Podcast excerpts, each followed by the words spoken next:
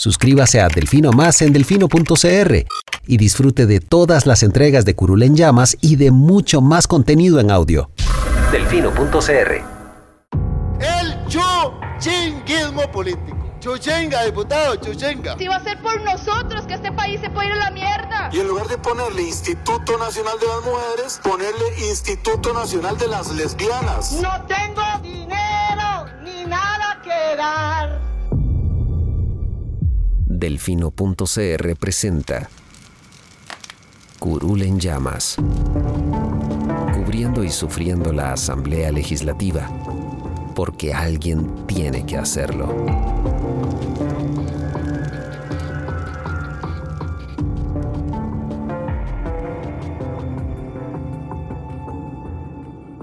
Hola queridos suscriptores de Delfino.cr, bienvenidos a un nuevo programa de Curul en Llamas, el podcast semanal donde les comentamos los temas más relevantes e irrelevantes de la Asamblea Legislativa. Les saluda Luis Madrigal desde el 29 de octubre del 2021, como siempre en compañía de... May, eh, espero que todas y todos estén bien. Una semana cargada de votaciones en la Asamblea Legislativa. Eh, según estábamos contando ahora, este mes registramos por lo menos 100 votaciones. Ahorita vamos a hablar un poquito de estas estadísticas de las que hemos podido ver eh, por encima. Eh, vamos a hablar del proyecto de convocatoria de sesiones extraordinarias que realizó el Poder Ejecutivo ya. Eh, finalizamos el día de ayer el primer periodo de sesiones ordinarias de esta legislatura. A partir del lunes estará nuevamente y por los próximos tres meses el Ejecutivo a cargo de la agenda. Y habrá que ver cuántos efectivos de esos tres meses porque vienen las vacaciones, ¿verdad? Eh, correcto. El tiempo de este segundo periodo va a ser, eh, el tiempo efectivo va a estar un poco cortado, pero bueno, vamos a hablar de eso, vamos a hablar de los proyectos principales y más importantes que se aprobaron esta semana. Pero empecemos con, eh, por el principio. Cierra el periodo de sesiones extraordinarias. Eh, había una gran expectativa generada por las mismas diputadas y diputados de que el Ejecutivo no concentraba durante los ocho meses que tuvo control de la agenda. Ay, cómo concentra y cómo priorizaron ellos, ¿sabes? Exacto, Qué bonito. Exacto. No se concentraba en los proyectos. De en los de donación de terrenos. Qué bárbaros. Bueno, el tema es que todo lo relevante lo dejaron para esta última semana y quienes pagamos los platos rotos somos nosotros que tenemos que llevar las votaciones, porque en tres días hubo cuántas? Más de 30 votaciones. En las últimas dos semanas se votaron 50. imagínense. Eh, sí, el dato. O sea, la, mitad, la mitad de las votaciones del mes fueron en las últimas dos semanas. Correcto. Le, recordamos a las personas que nos escuchan que nosotros llevamos un registro de toda la asistencia a sesiones y todas las votaciones que se realizan. Votaciones importantes. Primero, segundos debates, mociones importantes, eh, reformas constitucionales. Lo sustantivo. Lo sustantivo no mociones de reiteración, mociones, no las de mociones de revisión para dejar en firme, mociones ya aprobadas. Esas, esas no las contamos, pero todo lo que es sustantivo se cuenta. Este mes contamos 103 votaciones. Eh, spoiler, para quienes no han visto todavía el correo que reciben los, las y los suscriptores del fino.cr, de esas 103... A ver, primero, antes de que lo digas, eh, cuando cierro el mes, May incluye en el correo del último, pues así decirlo, del programa del correspondiente a su último fin de semana, eh, las estadísticas de asistencia e inasistencia a, a, sesiones y a votaciones. Entonces ahora estamos ya, bueno, ya él ya estaba sacando las estadísticas de octubre y resulta y acontece que nuestro diputado favorito y el que todos ya conocemos por su bendita costumbre, don Pedro Muñoz Fonseca, que ya lo tienen identificadísimo en Twitter, porque ahora yo tuiteo de barra de prensa algún registro de votación y es como, otra vez Pedro Muñoz ausente. Pues sí, otra vez Pedro Muñoz ausente. Resulta y acontece que si bien don Pedro, según Mike, registró asistencia perfecta a las sesiones de plenario durante octubre, llegó a solo el 4% de las votaciones del mes. 4.85. O sea, de las 103 llegó a 5, básicamente, de las que registramos nosotros. Em, que son nuevamente las sustantivas. es caro. Es un descaro porque no se ausentó de una sola sesión. Quiero decir. O sea, va a cobrar el salario completo. Por supuesto. Usted me cobra el salario completo. A menos de que haya hablado en contra de algún proyecto y no haya votado, pero eso no no, no. tengo, que yo recuerde, no, no pasó eso. No pasó. A ver, y la fracción de la unidad está tendiendo al ausentismo, porque los dos diputados que más se ausentaron de sesiones propiamente fueron eh, doña María Vita y don Pablo Heriberto. De don Pablo Heriberto sé que estaba fuera del país. que llegaron a una de cada tres sesiones. Faltaron a dos de cada tres. Exacto. No sé cómo es más sencillo para la Eh, gente entenderlo. Lo de, lo de María Vita no, no, no sé, no, no, no, ha, aumentado su, su ausentismo. Vienen en ascenso, digamos, Sí. en los últimos meses. No, Pero he bueno, escuchado, no he escuchado el- el- la justificación para este mes, pero al menos de, de don Pablo Heriberto sí sé que estuvo parte del, parte del mes fuera del, fuera del país. Vamos, vamos, asuntos oficiales. vamos a ver si nos da tiempo el fin de semana de preparar una nota de cómo estuvo la asistencia de las y los diputados en este periodo ex- eh, ordinario. Muchas gracias a May por destinar su tiempo para hacer esa nota. Pero bueno, em, seguimos. Eh, entonces, había una gran expectativa por, por, por lo que se lograra aprobar en estas sesiones que Pero- se acumuló en esta semana. Vale, vale mencionar hablando de María Vita, que de ahora que decís el dato, es un poco paradójico porque María Vita se quejó el miércoles, o creo que fue el jueves, de que no podían salir, al, no podían ni siquiera ellos ir al baño en ese momento porque se iba a romper el quórum, que había cuarenta y pico diputados en el Congreso, pero solo había 38 en el plenario. Entonces, que si ella salía en ese momento para ir al baño, se iba a romper el quórum, que eso le parecía sumamente injusto. Pero bueno. eh, Claro, ella se el refería- reclamo- el re- Ella dice que injusto los que llegan pero no están aquí, porque yo no vengo, pero cuando vengo estoy. Cuando vengo estoy aquí sentada y me aguanto las ganas de ir al baño con no tal se de que el estemos aquí para que no se rompa el quórum. Sí. Vengo una de cada tres veces. Lo otro, lo otro gracioso fue que ayer, para sacar la agenda grande, porque tenían 19 primeros debates y 9 segundos debates, adelantaron la, la hora de la sesión extraordinaria. Ahora, la empezaba adelantaron, a las 2. La adelantaron también por culpa de ellos, porque se convocó esta semana una sesión eh, extraordinaria en horas de la mañana, el día, el jueves, no, el miércoles me parece, y no llegaron. Y no llegaron, sí. No hubo quórum, llegaron solo 35. Bueno, es que cuando uno dice no llegaron, es que el, el colectivo asume la culpa, pero llegaron 35 de los 38 que se necesita para iniciar una sesión Correcto, sí. del plenario legislativo. Em, Que pero es ya, me que- ya me el caballo. espérate. Perdón. Em, no, ya, ya, seguí. Ok, no, eh, entonces había una gran expectativa por sacar los proyectos importantes. Ya la semana pasada habíamos dicho, el principal proyecto de reactivación económica que, que habían logrado avanzar era el de cáñamo y el cannabis, que se fue a consulta eh, y está en la sala y estamos esperando que la sala resuelva. Eso va a durar su tiempo. Extrañamente, las y los diputados iniciaron un movimiento que yo no logro terminar de entender eh, en el cual recolectaron 30 firmas para que el Poder Ejecutivo incluyera en la primer convocatoria este proyecto, que está esperando en la sala, entonces es más un simbolismo que esté convocado a otra cosa, pero le pusieron mucho para que pasara y al final el Ejecutivo puso, no lo incluyó en ese primer decreto y dijo, es que día está en la sala, ¿para qué lo voy a incluir en este momento? Entonces, eh, extrañas ver, el, pedido, movidas. el pedido no tiene sentido, pero, putica. Doña Yanina, a ver. Nada cuesta darles gusto. Es que además, si no lo pueden votar, No era sé. un acto simbólico. A ¿Por ver, qué no. no. ceder en eso, A ver, no, digamos? no sé si es que alguien en presidencia tiene trastorno obsesivo compulsivo y quería que el decreto justamente llevara 50 proyectos y no querían meter cannabis para que fueran 51. Eh, pero aunque esté en la sala, mae, te lo pidieron 30 diputados. Eh, a saber qué irás a hacer con Marchamo hoy, porque el presidente Alvarado sale del país hoy, así que tiene que dejar esto resuelto hoy. No, el- la vicepresidencia puede firmar. Epsi. La vice- los, los- la y el vicepresidente están autorizados para firmar leyes cuando son designados como presidentes interinos. No creo que se lave las manos de esa forma, pero bueno. Eh, a ver, nada les costaba meter el proyecto en el decreto aunque no se pudiera conocer. Eh, nada le costaba, eso es cierto. A ver, es, Em, un, es un era gesto de buena un pleito. Es un gesto de buena fe, además, eh, porque para nadie, primero, para nadie es un secreto que el Ejecutivo se ha mostrado en contra del proyecto. Correcto. Eh, al parecer, supuestamente, el presidente dijo en su momento que si la Asamblea lo aprobaba, pues que él no lo iba a votar, lo iba, lo iba, lo iba, a, ve- lo iba a- A lo iba vetar. a firmar. ah, no, lo iba- no lo iba a vetar. No lo iba a vetar, exacto. Correcto. Pero puede Eh, atrasarlo no convocándolo. Pero di, puede ser, exacto. Entonces el tema es, ¿va a atrasar no convocándolo? Ya esto hablamos en el programa pasado. Por favor, no atrase. Son, hay 30 diputados. si no sirve, que no estorbe. Ah, por favor, y gracias, gracias. Exacto. Por decirlo de esa forma.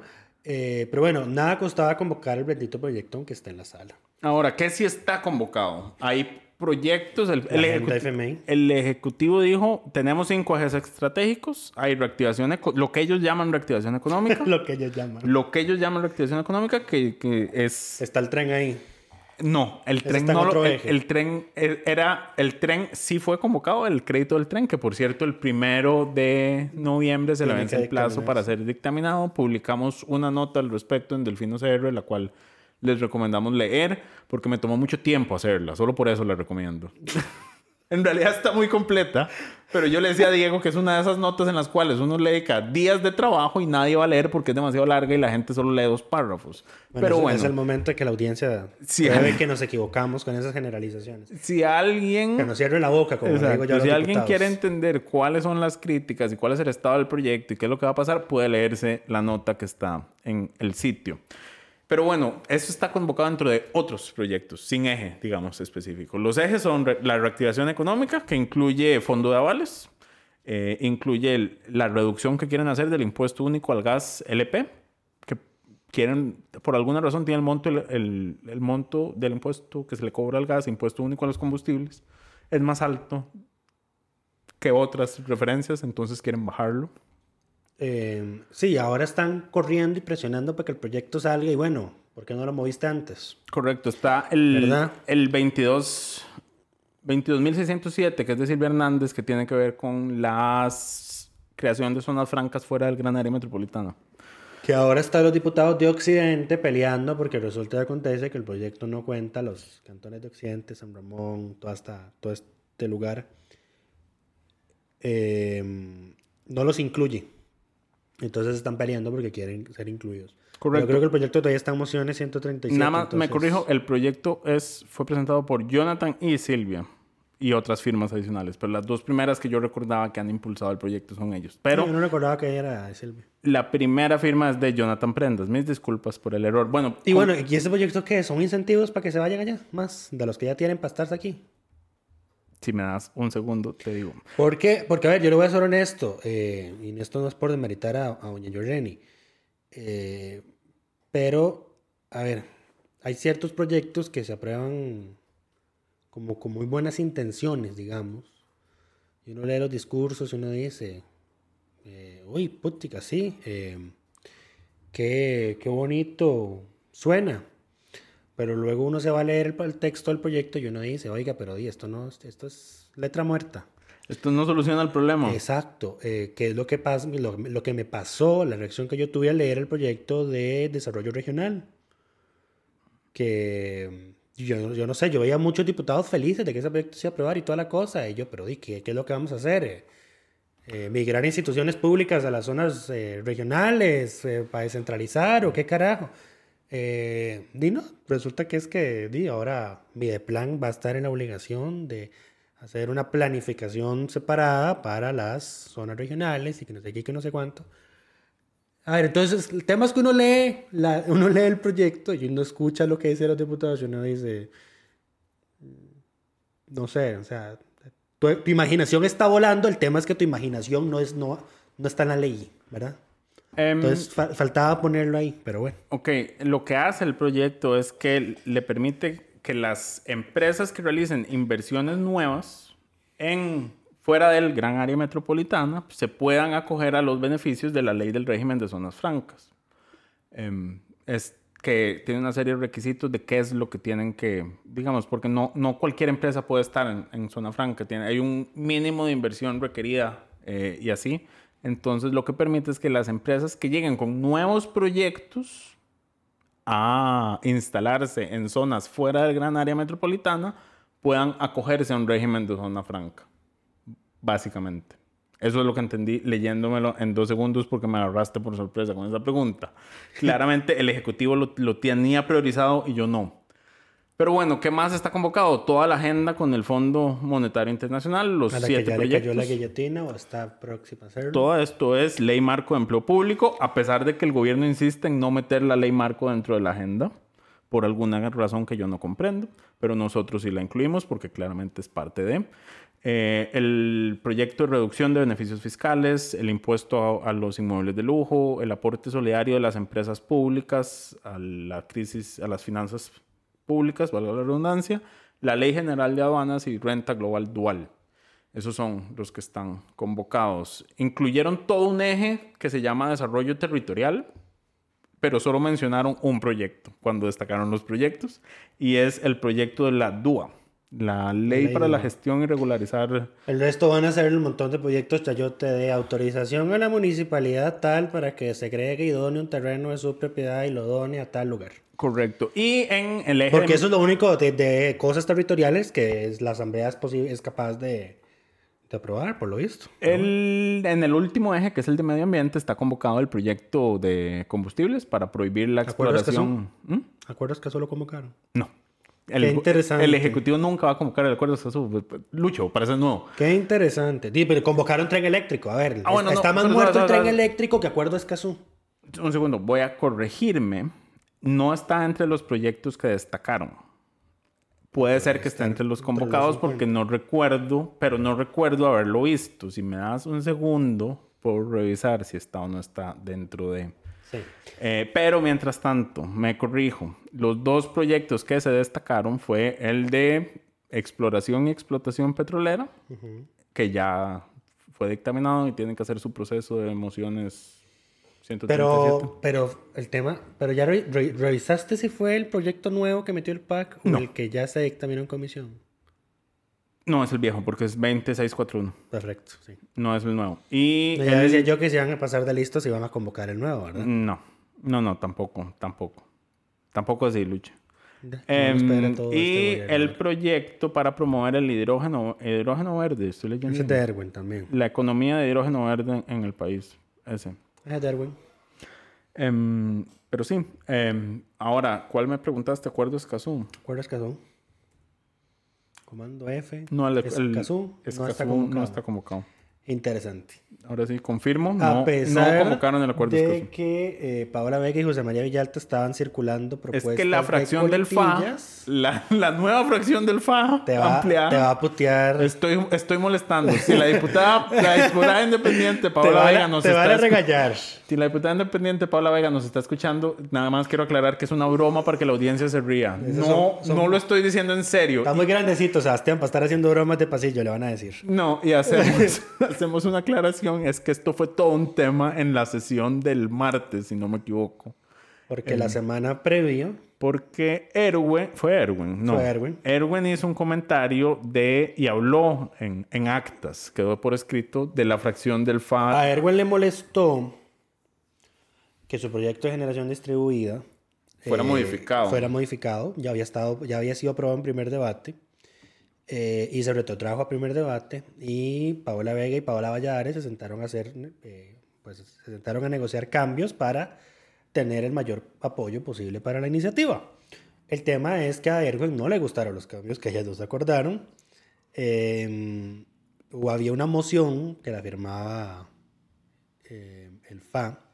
Y entonces él, al referirse a esa moción, dijo la moción impulsada por la fracción del Frente Amplio. Lo cual siempre ha dicho Villalta. Villalta se refiere a sí mismo como la fracción del Frente Sí, Amplio. pero el tema es que más adelante, seguidamente en la siguiente, o sea, prácticamente en el siguiente párrafo del acta, si uno lo, lo- lo lee, digamos, no lo escucha, lo lee, eh, dice, porque tengo entendido que Paola le dio la adhesión al Frente Amplio, y si no, ya me corregirá y le diremos independiente o como sea. Eh, Paola no le dijo nada en ese momento, se lo dijo hasta el martes de esta semana, En eh, cuando el proyecto ya se iba otra vez a votar en... eh, ya, se, ya estaba, ya estaba para segundo debate, creo. Em, y entonces le dice, "Vea, don, se le fue durísimo encima. Y, y no, y, no es, y no es mentira lo que ella le dijo. Le dijo Le que él era el diputado 11, Que 10 ese, ahora cuando, del, cuando del- ella, cuando ella estaba en el. PAC, el Ejecutivo y el resto de la Asamblea Legislativa decían que Erwin era el diputado 11 del PAC. Lo cual me sorprende porque yo siempre hubiera creído que era María Era Vita. María Vita, La 11, pero al parecer era Erwin. al to- a lo, lo que, lo que son las cosas de la vida. Wow. O sea, es más, es más oficialista Erwin que, que, que María Vita. Que no te oiga. Eh, Ya vienen las quejas. Es que nos van a censurar el programa de hoy.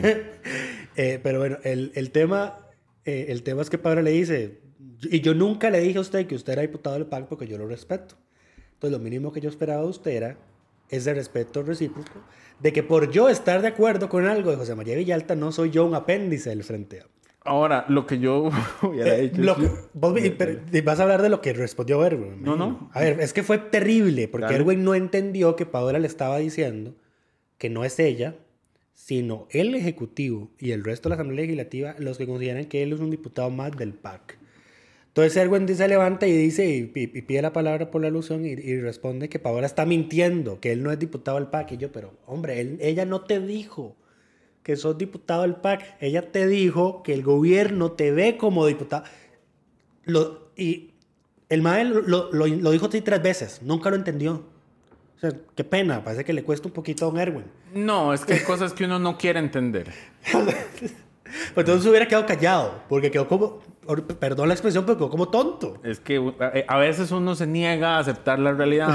Eso es un proceso psicológico. Ah, Eh, yo- bueno, y honestamente yo no, no, no, no entendería por qué Erwin tiene más la etiqueta de diputado PAC que María Vita, por ejemplo. Yo tampoco, por eso me agarró por sorpresa. Yo es- estas afirmaciones las había oído de María Vita, que María Vita era la diputada 11. Sí, en redes Eso sociales sí. las hacen recurrentemente, pero... De Erwin no, aunque nunca ha sido, eh, digamos, nunca A ha ver, sido Erwin fue el que ayudó que Erwin y María Vita son de un sector de la unidad. Cascante. Exacto, que son de un sector de la unidad que no es el, el otro sector que es el que no llega, el de Pedro, María Inés. Em, Bueno, ahora se está uniendo María Vita, el sector que no llega. es que se nos está pasando el lado oscuro. Yo creo que anda mucho con Linet. Pero bueno. Qué terrible. nos van a censurar. Hablando de campaña, eh, eh, el Wilmer Ramos ya no va a renunciar a la curul. Sí, porque congruencia nunca, dijo Trilce. A ver, pero honestamente es eso mil veces mejor porque eh, tal vez ustedes no lo saben, nosotros ya lo sabemos porque lo buscamos. El que seguía la nómina es el ahora ex viceministro de Mideplan que chocó un carro oficial Sí, pero él puede decir que no, porque está viviendo en Canadá. Y se fue, a Canadá- Se y se fue fue del del país. Entonces, más bien, la pregunta clave aquí es quién era el número 4 que no quieren que llegue a la asamblea. Eh, yo no... por- No, no, no. A ver, es que yo lo veo por el, yo lo veo por este lado, por el lado de que el señor que se fue del país es tan descarado. Que vos no, decís porque que no pagó, podría venir. porque no pagó lo que, lo que, los daños del carro, que es capaz de que se viene y acepta la curul. Se viene, acepta la curul, y si por lo menos con eso paga los Y daños luego del de la menos se declara independiente y se queda con la curul. Además... Ya espero, yo ya, ya espero lo peor de todo aquí. No les des ideas, Lucho, no les des ideas. Eh, bueno, el punto sí. es que, porque esto es un tema, esto es un tema como siempre, porque, Porque- Welmer hizo tema de esto, porque él dijo que él se iba a retirar de su curul eventualmente. Eh, no como eh, que desde un inicio dijo, yo voy a seguir y voy a pedir un permiso sin gozo. Porque la que sigue es diputada de Nueva República. porque la que sigue ya no está conmigo. Después, eh, Villalta no ha dicho nada, pero yo a Villalta nadie le ha preguntado ni asume que van a seguir hasta el final de los días en la asamblea. ¿Quién sigue Eh, además después de Villalta? Es que además se queda sin quién, quién era el número dos. La número dos, ¿No era Sofía Guillén? no, porque a ella la mandaron como al 4, yo creo. Fue toda una discusión en su momento en medio de la reforma fiscal de que el, el, el FA disminu- la ponía ahora, pero en campaña no le apoyó y la mandó al fondo de la lista.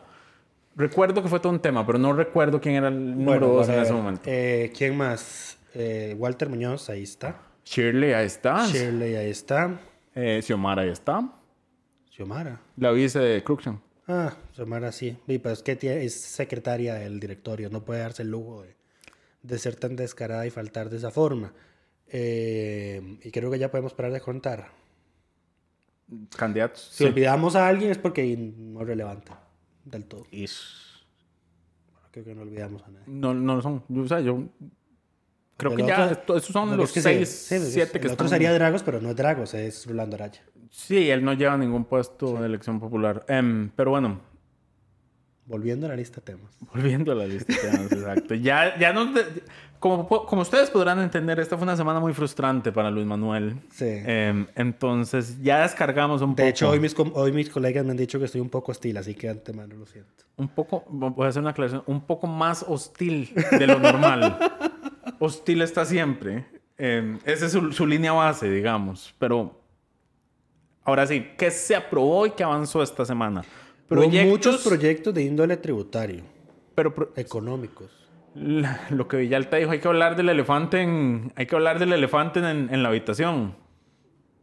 Eh, la regla fiscal ha, ha- ha hecho que hay- hayan muchos proyectos que buscan exonerar ciertas cosas de la regla fiscal. Algunos justificados, otros no justificados. Por ejemplo, el Ejecutivo quería dejar el CNP fuera del arreglo fiscal. Claramente, eh, no sé por qué hay una obsesión con ese tema. Eh, Panal. No había guaro, no había cacique. Este país se alza en armas y no hay cacique. Mm, el tema es que ya la sacaron por decreto, entonces no se ocupaba por ley, pero bueno. le pueden hacer una excepción. Eh, pero bueno, ¿qué más incluyó que el Ejecutivo no quería? El censo. El proyecto de doña Yorleni León ya logró ser aprobado en segundo debate. De hecho, el INEC ya mandó un comunicado de prensa diciendo que el censo se realizará en 2022 y yo dije, "Hmm, atrevidos, porque el presidente todavía se la puede vetar. Dudo que lo haga, pero lo que no dudo que haga es que retrase la publicación eventual de esa ley, eh, como han hecho con muchas otras leyes cuando quieren darle largas. Lo bueno es que em, no va a necesitar un presupuesto extraordinario aprobado por la Asamblea. Va a pegarse al proceso de aprobación presupuestaria de la Contraloría General de la República y que, que lo saca de la- menos del ámbito político. por ahora, ese aspecto de la Contraloría todavía sigue siendo eminentemente técnico. Por ahora. Por ahora. Em, pero bueno, ¿qué más? Eh, hay un proyecto que busca, que metió justamente esta semana la diputada Paola Vega, que Para quiere excluir el- excluir de la regla fiscal Fonafifo. Fonafifo, que Fonafifo, eh, aquí estamos hablando El específicamente de, los... Pago por servicios ambientales. Correcto, que es justamente el programa por el cual nos dieron el Reino Unido el, premio reciente del Earthshot no sé qué, eh, por la protección. William era. El sí, era. William, porque Harry es el que todo el mundo quiere y está en Canadá. Ca- En Canadá, probablemente con el viceministro. ¡Oh! ¡Oh! Censurado. Censurado. Em, no, em, Pero bueno, sí, Costa Rica ganó Ajá. ese premio por ese pre- ganó ese premio por ese programa. Correcto. Que es donde se le paga a comunidades Al- indígenas, a, mu- a- las- ganaderos. a ciertas comunidades que tienen para territorios que, para que, los sostengan. reforesten, cuiden el bosque y a cambio el Estado les da plata. Eh, parece que fue muy importante en el proceso de recuperación del bosque después de décadas de, eh, de deforestación aquí en el país, aunque no es, tiene tanto el mérito que se le da porque... A ver, siempre hemos visto... Hay una ver, siempre- imagen que está Siempre hemos exagerada. visto mapitas, sí, de mapitas de cuánto bosque tenía Costa Rica hace cuántas décadas y cómo lo iba perdiendo y cómo luego lo recuperó. Pero eh, doble check, creo que ha hecho como tres veces ese desmentido de que ese mapa está exagerado. Pero lo que no Tiene, se puede... tiene mérito, pero no es tanto. no es, es el mérito. Yo creo que el mérito no es tanto la recuperación como sostener las áreas verdes que Eso. existen, aunque claramente también ha aportado a la recuperación. El punto de quienes hacen un énfasis en esto es que nunca llegamos a los niveles de deforestación que señalan esos mapas. Pero bueno, ese proyecto, y hay otros, hay como cuatro dando vueltas que buscan exclusiones específicas a la regla fiscal. Sí, el tema El es que servicio, el, el 911, 911, que ese parece... Bueno, que ese ya, se- ya se va está acabando el tiempo y... el canon de Habdeo. Em, todos estos se buscan y entonces Villalta dijo... Elefante en la dijo- habitación, por favor quiten la regla fiscal al gasto de capital, por Dios. O sea, es que, vea, es que uno no quiere, uno no quiere No, estar coincidencio, uno, uno no quiere estar coincidiendo con el Paco, con el Frente Amplio, pero, o sea, puta, aquí uno no le da la razón a Laura Guido que donde dice, mae, yo soy politóloga, no soy economista, tengo las varas más básicas y por eso está la Comisión de Hacendarios.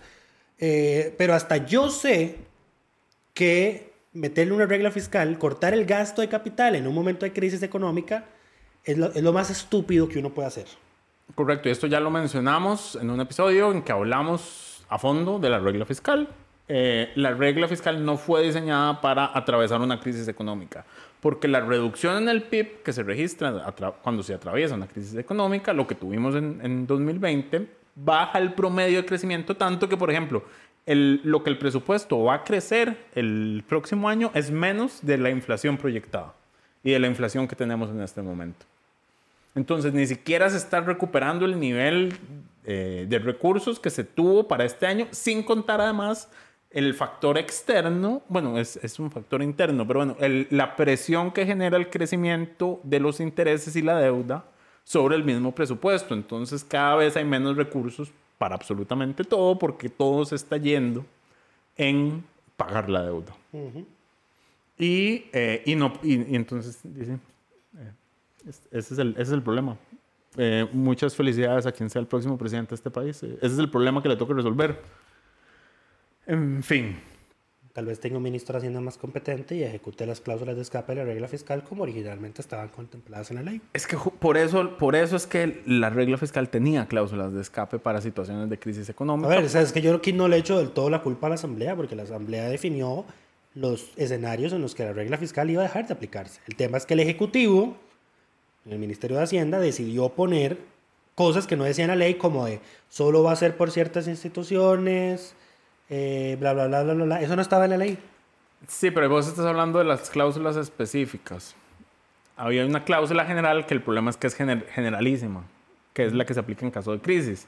Y eso te quita las armas que tiene el gobierno en este momento para reducir el crecimiento del gasto corriente, como es que los salarios públicos estén congelados, como es poder definir cuántas transferencias se Bueno, hacen. pero entonces pones esas cosas por decreto. Bueno, dice, y no se quiso. El tema ¿no? es que estás estrangulándote cuando podrías aflojar un poquito la cuerda. se está ahogando solo. Y bueno, ya hoy mandaron, eh, el, el Poder Ejecutivo mandó un comunicado en el cual señala todas las lloros afectaciones. lloros. Todas las afectaciones que tendrán los diferentes ministerios que se vieron recortados por eh, los movimientos en partidas presupuestarias que hizo la Asamblea Legislativa. A ver, ¿qué fue lo que pasó? Porque esto casi no se habló, digamos. Fue que, a ver, el Bambi llevaba un recorte importante de presupuesto. que le vienen dando por la jupa desde hace rato. O sea, no se puede negar que el Ejecutivo le ha estado jalando la, la- la cola al La toro cola con el tema del Bambi. Sí, eh, le recortaron bastante y de hecho, bueno, la Asamblea ni siquiera logró restituir el 100% de lo que le recortaron. Eh, fue muy poco en realidad, son 16 mil millones de los 30 y pico de tantos que les habían recortado. El tema es de dónde salió esa plata. De todo lado. Resulta y acontece que esa plata se aprobó con una moción, la moción número 39 de la Comisión de Hacendarios, que agarró plata mediante recortes presupuestarios de 15 instituciones. Entonces el Ejecutivo se mandó como lo hizo en hace ya dos años, con una lista de todas las afectaciones que van a tener las instituciones afectadas por ese recorte que no fue previamente discutido con ellas, entonces que no sabían eh, no sabían si estaban dispuestas o no, o si o podían buscar otra partida a la cual subsanar. Por ejemplo, en el caso del, del MINAE, hay afectación porque le cortaron 40 millones de colones al Instituto Meteorológico Nacional otra vez.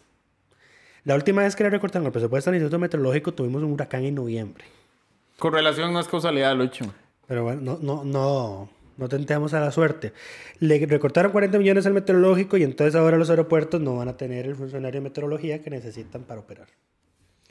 Uno, eh, hay recortes al MOP, por lo que dice, que, dice el MOP que ahora ya no va a poder hacer el... No me digas reparar un puente antes de que se caiga. No, porque para eso sí le metieron plata. Lo que parece que desfinanciaron es la partida en la que convierten las calles de lastre, no en asfalto, sino que le echan como el líquido, le, le echan la emulsión. Entonces queda medio, queda falsamente pavimentada, pero ya no genera tanto polvo. Eso, parece que desfinanciaron eso desde el, en el MOP. En el Ministerio de Agricultura le recortaron el servicio fitosanitario del Estado, por lo que dice que va a impactar negativamente el comercio internacional, la salud pública y el ambiente. Al MINAE también le recortaron 403 millones, afectado el SINAC, además del Instituto Meteorológico. Y eh, el tema, además, es que el Ejecutivo, por otro lado, está pidiendo más plata para el PAN y para la red de cuido, para Limas. Entonces, ¿cómo hacemos? Porque ya no hay margen para que el presupuesto crezca. Los diputados lo dejaron No hay cobija para tanto. no hay. Eh, entonces, ¿cómo hacemos? ¿Qué vamos a hacer? Porque ya el presupuesto va para el plenario. Yo creo que no hay nada que hacer. A ver, el tema es, es que aquí está, a ver, estás pidiendo más plata para las instituciones del sector social. Completamente válido y entendible. Porque de antemano te habías comprometido con el fondo a reforzar la inversión social. Eh, pero no lo hiciste cuando debías, que era el momento de la formulación presupuestaria de un inicio. Ahora salís con mociones de última hora a decir, porfa, pruébenme esto que me lo necesito para cumplir con el fondo. Y no. Muy tarde. Claro, y Eh, y lo otro es que la Asamblea hace, hace, hace ahí sus traslados de partida, porque le recordaste 30 mil millones al Bambi, Y ahora decís, lo que recortaron para darle al Bambi va a dejar a las instituciones inoperantes. Bueno, entonces hace el ejercicio de ver de dónde recortas. Y el problema es que además se aprueban exoneraciones fiscales, Como las de esta semana. como la del marchamo eh, y las que se aprobaron esta semana. Que Aunque hablando de marchamo, al ser las 2 y 35 de la tarde, el INS dice que ya va a sacar el marchamo a cobro sin descuento. sin descuento. descuento. Dijo Lins. Por ahora. Porque no se ha firmado la ley de que lo van a bajar. Yo le recomendaría a todo el mundo no pagar hasta que pasen los 10 días. Estoy seguro que Hacienda no aprecia ese comentario tuyo. Hacienda no le importa. Pero sí, a esta hora no se ha vetado, no se ha firmado y el INS ya tiene que sacarlo a cobro, así que va sin descuento para que no se Sale apresure. cobro a partir del lunes. Eso, Pero los sistemas se tienen que montar antes. correcto. Supongo que el INS tendrá que tener gente el fin de semana arreglando el entuerto. A pagar horas extras. Bueno, eh, pero No es la forma de agradecerle a la única institución estatal que dijo estar de acuerdo con el proyecto de contribución solidaria, don Carlos. Porque el INS, el ICE dijo que no. Los Eh. bancos dijeron que no. El único que dijo que sí fue el INS. Sí, pero al INS no le va a afectar en absolutamente nada más que un...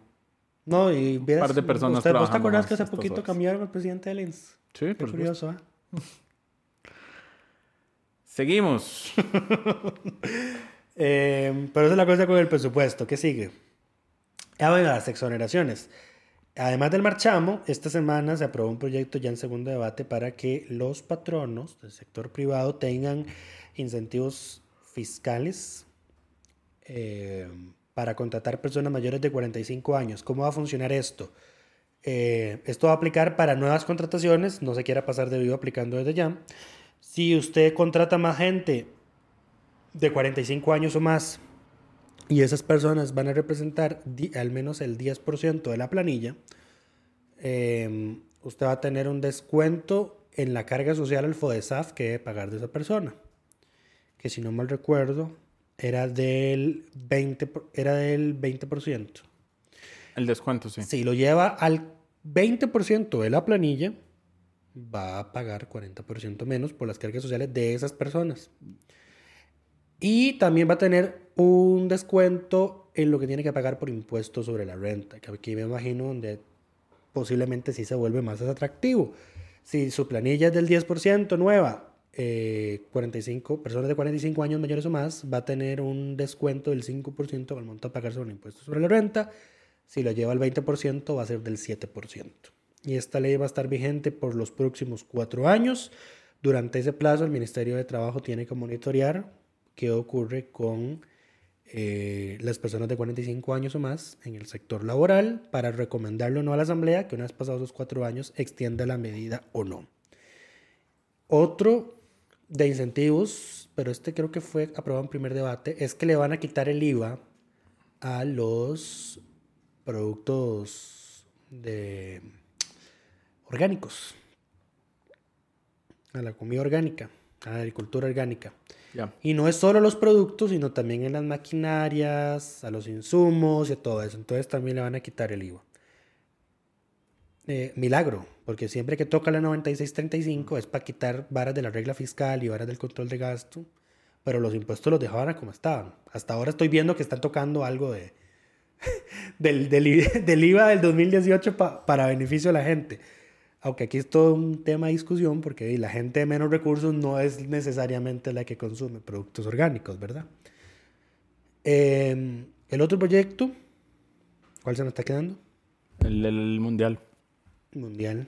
Se exoneran los gastos y el IVA. Se exonera a la. FIFA y a la Fede Fútbol para, para el- la Copa Mundial Femenina Sub-20 de la FIFA 2022 que se va a realizar aquí en Costa Rica. Ahora, por supuesto, uno, uno podría decir, em, pero no es como que a la FIFA le falte plata, pero estas son condiciones que la FIFA impone para realizar eh, el evento en el país. Y Entiéndase, somos si, tan sumisos que hasta dispensamos de trámite el proyecto. si no se aprueba, no se hace, punto. Sí. Eh, no hay margen de negociación. Y el otro es el proyecto para exonerar a las asadas de todo pago de impuestos y cánones. Que eso es- en algún momento estuvo, eso no estuvo en algún momento y cuando hicieron la 9635 se lo volaron y esto es nada más volver a reincorporarlo. Es Esto- probable, igual que con lo de la comida orgánica. Es posible. O a, a ver, ahora lo que están haciendo es también Arreglando. meter vía, no, meter vía ley muchas cosas que se rechazaron vía moción. Eh, en aquel momento, pero es que ya más cerca del periodo Pero es que en electoral aquel entonces, fácil. obviamente, todos eran fiscal, al- la mayoría era fiscalmente responsable, no podemos aprobar exoneraciones, bla, bla, bla. Exoneraciones para nadie, excepto y las ahora, cooperativas. y exacto, y ahora, eh, 10 años electoral, hay que aprobar exoneraciones. Hay que y exonerar a todo el mundo, no vaya a ser que no me voten. Y crear huecos presupuestarios de 30 mil millones para que la gente crea que le estamos, estamos ayudándola, bajándole en Barchamo. Pero bueno, así nos ven la cara de idiotas en este país. Correcto. El, bueno, ya, terminamos con proyectos fiscales. El otro proyecto importante del que queríamos hablar eh, fue el que se logró aprobar sobre eh, la violencia obs- obstetra. Sí, eh, esta es una iniciativa originalmente presentada por Franji Nicolás, pero que fue mejorada sustancialmente en la Comisión de la Mujer, también con aportes de movimientos feministas, especialmente eh, hay una organización, creo que se llama Por un parto humanizado, o por ahí anda el nombre, disculpen que no lo tenga preciso, eh, pero bueno, se, se hizo en su momento y todavía perdura un movimiento importante por los hechos de violencia obstétrica que pasan las mujeres embarazadas. Más que Son todo. altamente conocidos. Eh, Y documentados. Doña Franji presentó este proyecto después de su embarazo. Mm, No conozco que ella haya dado testimonio de que pasó alguna experiencia fea, pero el proyecto, la- las, las, las, a ver, ¿cómo se llama? Es una coincidencia interesante. No dudo que haya estado en contacto durante su embarazo O y parto con suficientes otras mujeres embarazadas para conocer la realidad Sí. de lo que pasa en los hospitales públicos en un embarazo. Sí. Eh, Eh, pero bueno, a ver, las, las anécdotas de los comentarios que hacen doctores y enfermeras que son no les dan harto conocidas. anestesia, eh, que les gritan, es- es un que les maltrato. cobran por tener una persona que les acompaña dentro de la sala de parto, todo eso. Eh, o el que yo considero más eh, de duro, doloroso y miserable de todos es que eh, pues, la mujer tuviera, eh, sufriera la pérdida del, del recién nacido y que la pongan en, una- en un salón La ponen con en el salón mujeres con todas las que mujeres sí con lograron llevar Sí, a término su embarazo correctamente. O sea, es, por es Dios. violencia psicológica al- a la mujer. por bueno, es, todo ese tipo de cosas ya van a estar tipificadas como de que no se pueden hacer y que la mujer tiene eh, una enorme y lista taxativa de derechos y también para el recién nacido. Eh, lo que queda debiendo, y este es un comentario que hizo José María Villalto, Paola Vega, no me acuerdo, es de que la redacción habla de mujeres embarazadas. Eh, no habla de las personas gestantes. Que Paola decía, dice, hay hombres que pueden parir. El tema es que no, No está ahí este país todavía. eh, ya eso es- ya está, sí, está muy denso para que esta asamblea lo pase. O sea, la asamblea puede pasar, cambiar esposo y esposa por eh, cónyuges. Y pasa por golazo nada más, no porque se dan Y cuenta. pasa por golazos, sí, porque no, no porque estén muy felices. Imagínate ya cambiar mujeres embarazadas por personas gestantes. Pero bueno, No, no te veo, no te veo yo Va a llegar- las próximas dos asambleas. va a llegar, eh, y además estoy completamente seguro de que si esto eh, le ocurre eh, a otra persona que por la reacción de la ley no esté cubierta, o que se entiende que no va a estar cubierta, eh, si lo judicializa estoy seguro que lo va a ganar. Debe entenderse de que es una persona gestante, por ende está protegida eh, por los derechos que ahí se le está otorgando. Probablemente traer- aplique, aplique la interpretación que aplica el Tribunal Supremo de Que Elecciones. es que el que sexo eso- biológico al nacer es el sexo biológico al nacer, que no tiene nada que ver con la identidad y que no cambia. Yo estaba pensando en una cosa más progresista, pero dice es No, no, que pero es- es- la interpretación del Tribunal Supremo de Elecciones es la que rige en este país para ese tipo de cosas. Porque nadie lo ha judicializa- judicializado. Que yo sepa, nadie lo ha judicializado. Puede ser que sí esté judicializado, porque yo me recuerdo que este era todo un, un conflicto. Sí. O sea, bueno, Porque esa es una interpretación bastante conservadora en el ámbito. y va en contra de lo que dijo la Corte Interamericana. En fin, eh, el proyecto no solo se queda en listar los derechos que van a tener las mujeres embarazadas y los recién nacidos, sino también que estipula sanciones. Que, eh, esto es una ley tanto para sector público como para sector privado, sumamente interesante. Entonces, así que eh, si conocen a alguien que vaya a dar a luz en un hospital privado, no le pueden cobrar por tener a alguien acompañándolo en ese momento. de ahora en adelante cuando se, esta, Una esta ley vez se se- firma. se firme y cuando se y entre a regir. ¿Tiene origen? Eh, sí, a partir de su publicación, aunque tiene algunas series ahí transitorios. Eh, pero creo que son más que todo para definir lo de las sanciones. Eh, porque se establecen sanciones leves, graves y muy graves. Y a las con multas, creo que van a llegar hasta los 9 millones de colones. Por ahí va a andar. Y conforme suba el salario mínimo en el presupuesto, ahí van a seguir subiendo. El tema es que por- es una ley positiva porque no se queda solo en listar derechos, sino también en qué va a pasar contra quienes los infrinjan. Eh, y por todo esto, creo que es la primera vez en la historia de Curul en Llamas que eh, doña Franja Nicolás de Liberación Nacional se lleva el reconocimiento de diputada de la semana. Aunque ustedes no crean que esto está saliendo de mi boca. Muchas veces la propuse y siempre fue vetada por Lucho. Voy a ser completamente niego sincero y rotundamente. ustedes. Correcto. Em, hablando de leyes impresas, el último proyecto, ya para finalizar, que avanzó esta semana y que el Ejecutivo no convocó, es un proyecto de ley que hace que la publicación de leyes en la Gaceta esté, esté Exenta de pagarle del cobro. de cobro. Y ah, recordemos, hace algunos años, me parece ya, hicimos un episodio en el cual hablábamos de la necesidad de intervenir la Gaceta. Creo que, creo que en realidad lo habíamos titulado Cierren. No, se llamaba Intervengan. Gaceta. Intervengan en la Mm. Gaceta porque pues, nos parecía desproporcional lo que le cobraba por las Creo que fue cuando se publicaciones. presentó este proyecto que se está aprobando. ahora. No, yo creo que fue en 2017 se aprobó una primera reforma a la ley de, de, de la imprenta, que es donde está es- este artículo, que es el artículo 11, en el que decía que todo el trámite legislativo que se necesite ser publicado en la Gaceta iba a estar exonerado.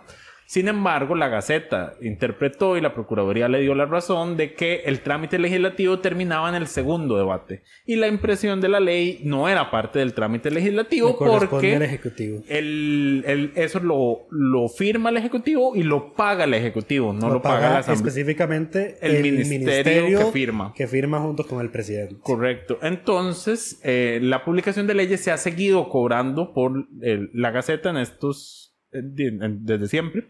Y con este nuevo proyecto se queda ya por fin exonerado que la publicación de leyes no tenga que pagarle a, a la Gaceta por ser publicada, que recordemos además Es digital. No se publica, exacto. La- el costo es un tema de servidores porque todo es en, en PDF, básicamente. Servidores Eh, y licencias es lo que se puede gastar en eso. Ay, qué montón cobra Adobe PDF por convertir textos a PDF.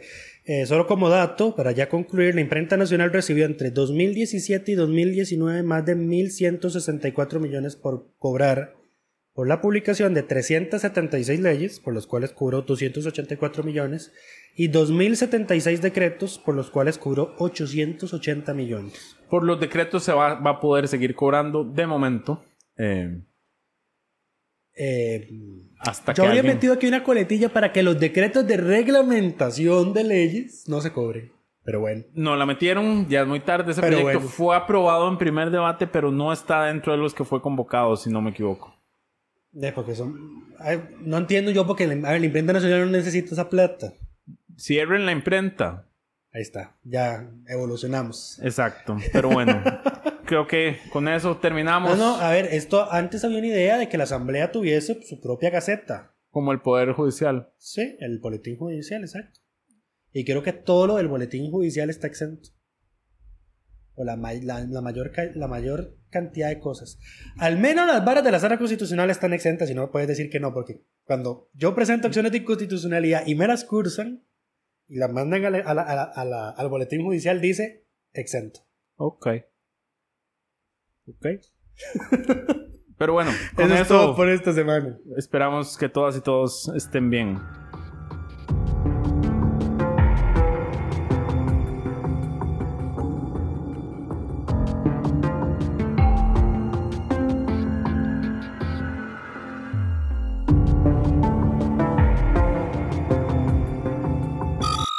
Suscríbase a Delfino Más en delfino.cr y disfrute de todas las entregas de Curul en Llamas y de mucho más contenido en audio. Delfino.cr